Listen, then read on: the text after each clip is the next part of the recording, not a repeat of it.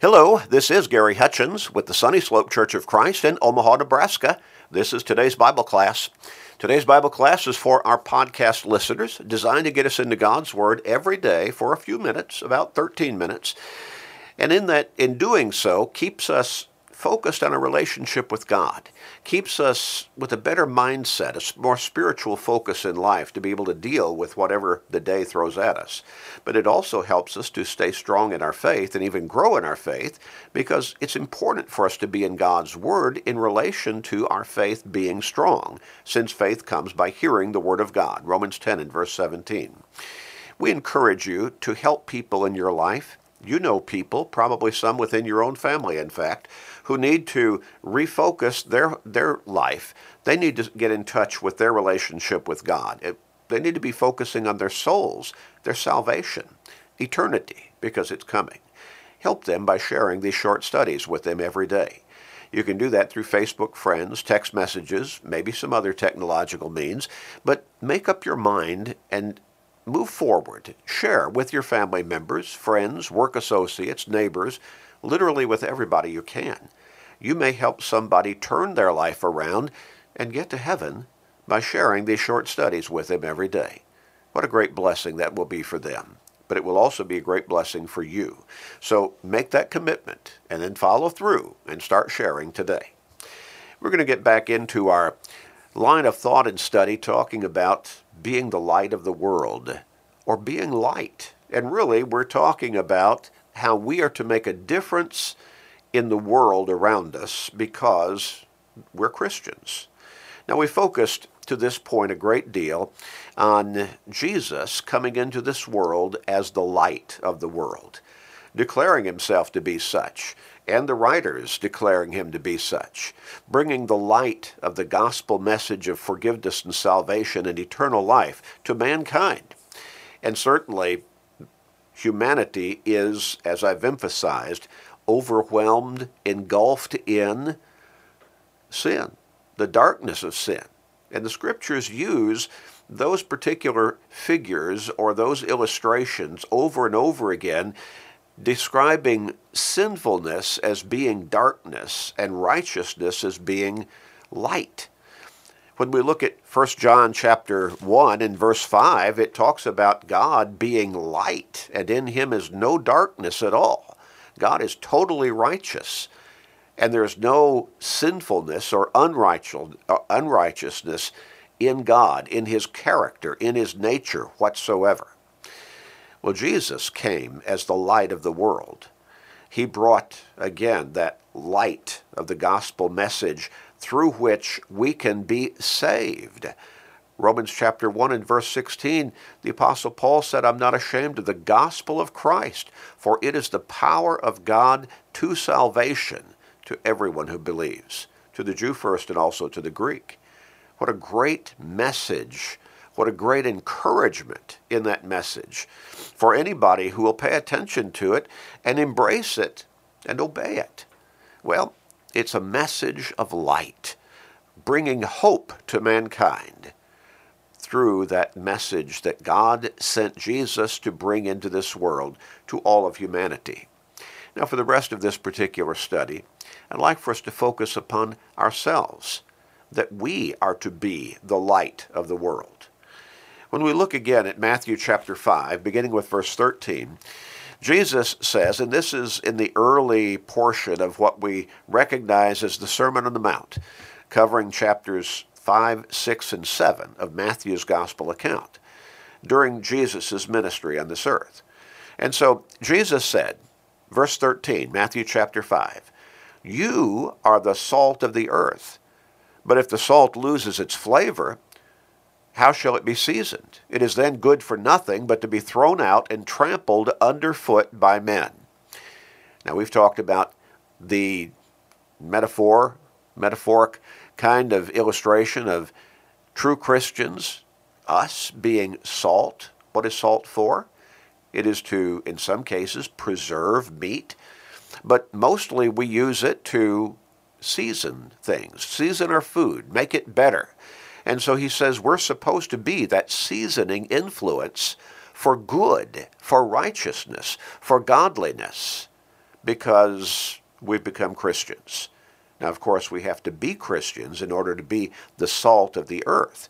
We have to be dedicated, faithful, committed Christians to be that seasoning influence on the people around us, helping them to see Christ in us. Then in the next verse, verse 14, Jesus goes on, still talking to those who would be his followers, ultimately, those who would become Christians. You are the light of the world, he says. Now, Jesus had already declared himself, or we have already seen that a number of times, where he declared himself to be the light of the world, to come into this world as light and bringing the light of the gospel message. We've seen the inspired writers referring to him along those lines, that he is the light of the world. Well, what does light do? It dispels darkness. It lights the way. It illuminates. It helps us to see the right path. Could you imagine walking across a footbridge over some great expanse, maybe a canyon, or maybe over a raging river below, and there being total darkness, you not being able to see where you're going? It would be rather unsettling, wouldn't it? But what if all of a sudden the lights came on and now you could see exactly every step that you were taking? Well, that would be reassuring, would it not? Jesus said, You're the light of the world. He goes on and says, A city that is set on a hill cannot be hidden. You see, we as Christians need to let our light shine, as he's just going to let us know or state, instruct in a moment. But he says, A city that is set on a hill cannot be hidden. If we're living the true Christian life faithfully, consistently, then our light, our spiritual light, of Christianity, of our dedication to and faithfulness to Christ, is going to naturally shine forth. Now, if it's not shining forth, we've got a problem with our light. And ultimately, that means we've got a problem with our Christian dedication. In verse 15, he says, Nor do they light a lamp and put it under a basket, but on a lampstand, and it gives light to all who are in the house. You don't turn on a light in your house and then cover it up so that none of those beams of light can escape and light up the area, the room, the pathway, the hallway, wherever it is that you've turned that light on. Well, why would you even turn it on if you're going to cover it up and not let any of its effect out? You turn on a light so you can see, so that you can see more clearly, so that it will illuminate, light the way. Verse 16, Jesus goes on and says, Let your light so shine. Now, when he says, Let your light so shine, it's the idea of you turn it on, you keep it on. It's a purposeful kind of, uh, of, of instruction. Let your light so shine that they may see your good works and glorify your Father in heaven. So, this is not something for self glorification where you are saying, uh, I'm going to look at me. I'm such a great Christian here. Look at me. I'm so faithful. I'm so dedicated to Christ. And you're drawing undue attention to yourself. That's not what it's about. He says, You let your light so shine that others may see your good works. Your examples in your daily living of Christianity, of your faithfulness to your Lord and Savior Jesus Christ, so that people may learn about Christ and about God through your example and thereby glorify God.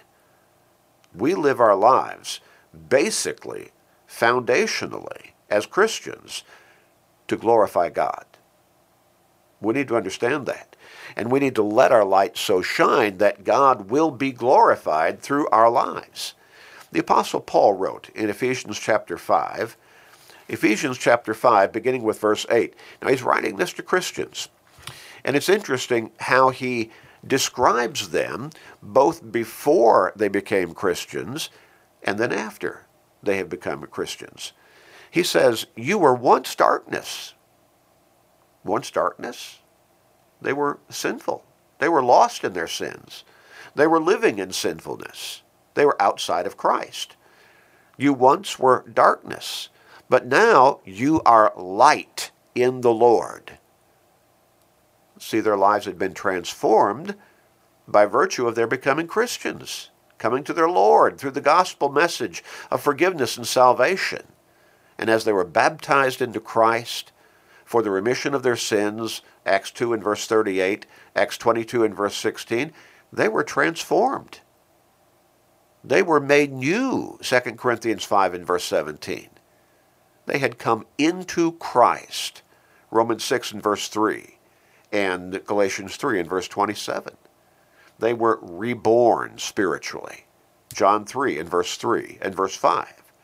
And so he says, You once were darkness, but now you are light in the Lord. And here's the instruction walk as children of light. Now that goes right along with what Jesus instructed in Matthew 5 and verse 16 that we read a moment ago when he said, Let your light so shine that others may see your good works and glorify your Father in heaven. And here the Apostle Paul is saying, You used to be in sin. Now you're in the light of the Lord. Walk as children of light. For the fruit of the Spirit is in all goodness, righteousness, and truth, finding out what is acceptable to the Lord, and have no fellowship with the unfruitful works of darkness or sinfulness, but rather expose them. How do you expose sinfulness, unrighteousness in the world? You let your light shine, your Christian light shine. It'll become a natural. People will see the difference in the two lifestyles. He goes on in verse 12 and he says, For it is shameful even to speak of those things which are done by them in secret, but all things that are exposed are made manifest by the light. For whatever makes manifest is light. Therefore, he says, Awake, you who sleep, arise from the dead, and Christ will give you light. Oh, people all over the world need the light of Christianity. They need to see that light through the lives of Christians, and they need to come to that light because that light is simply a reflection of Christ within those Christians. We need to learn. We need to follow through. Let's pray together. Father, we pray for the light of Christ through Christianity, through our lives as Christians, to shine forth and show people the better way, expose the dangers and destruction of the darkness of sin, help people see the way to be forgiven and to be born again in Christ as they're baptized into Him. We pray, help us, Father, guide us to be those shining lights. Please forgive us, gracious Father. We pray in Jesus' name. Amen.